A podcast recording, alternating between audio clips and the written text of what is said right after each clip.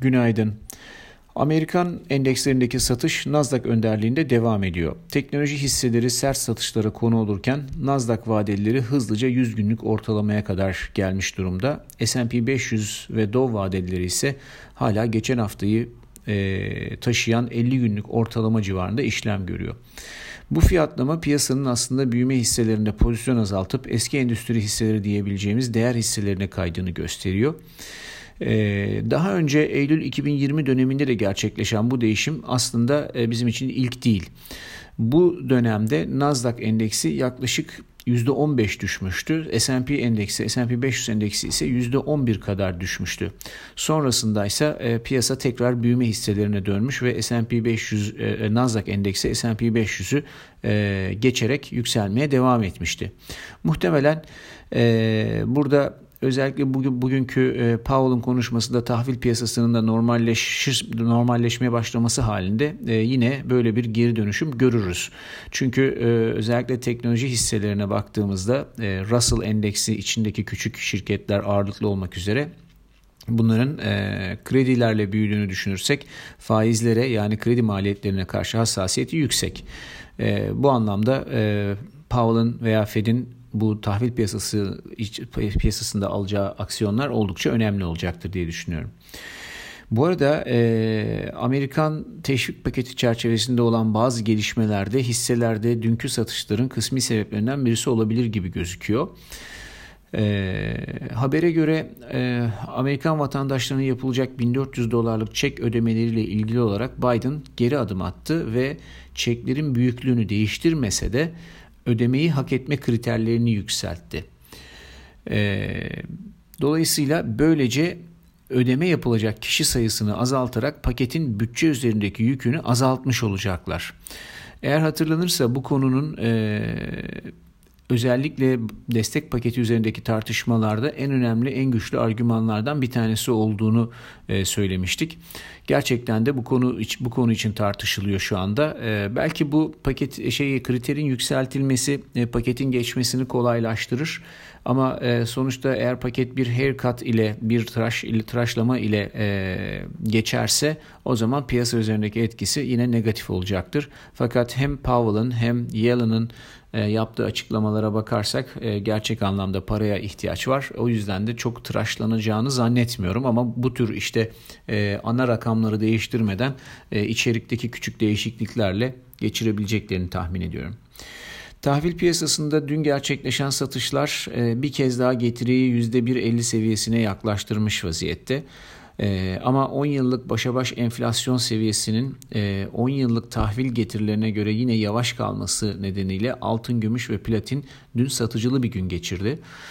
E, hatırlanırsa burada altın için alım penceresi olarak değerlendirdiğimiz 1760-1670 bandında e, bandına geldik.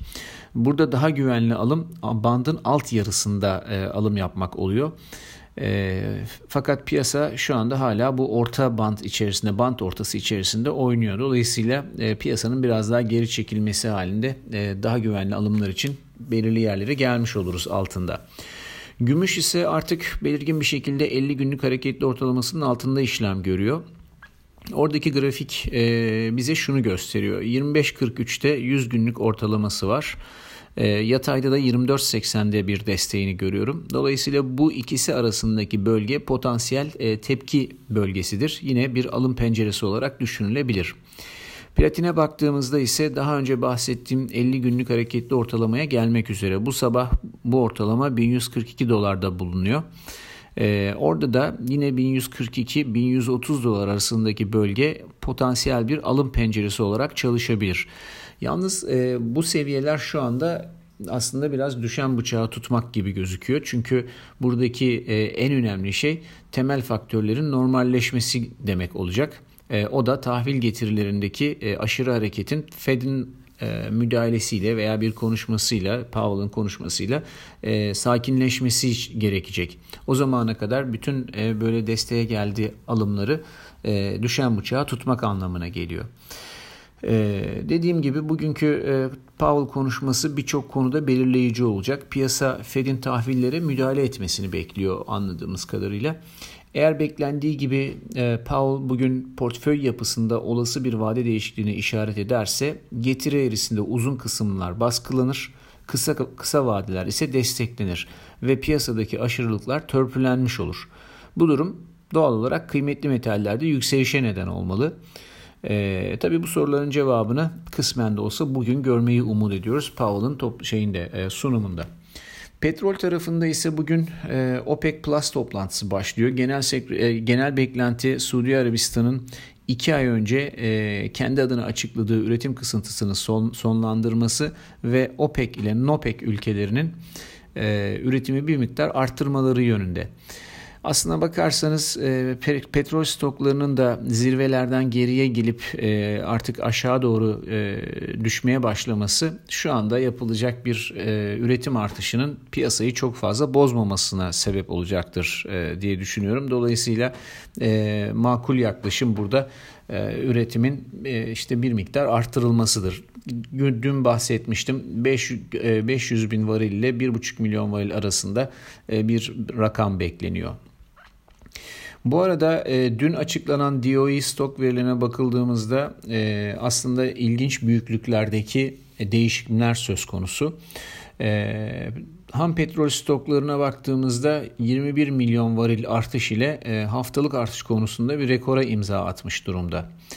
Buna karşılık benzin stokları ise 13.62 milyon varil düşüşle o da ayrı bir rekor kırmış vaziyette.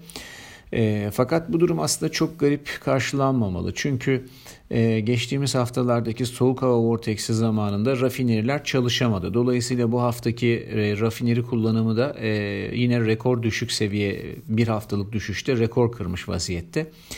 E, doğal olarak rafineri çalışamayınca stoklardan ham petrol çekemiyor ve ham petrol stokları yüksek kalıyor ve sonuçta e, üretemediği için de benzin üretemiyor ve e, benzin stokları da hızlıca erimiş oluyor, düşmüş oluyor. Dolayısıyla rakam tabii rekor seviyeler olması ilginç ama e, yön, yön olarak şaşırtıcı bir şey olmadı.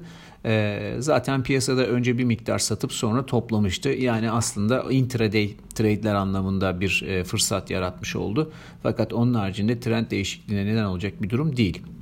Buradaki e, yine hala önemli veri e, bugünkü OPEC Plus toplantısı ve yarınki OPEC toplantısı olacaktır. Herkese iyi seanslar.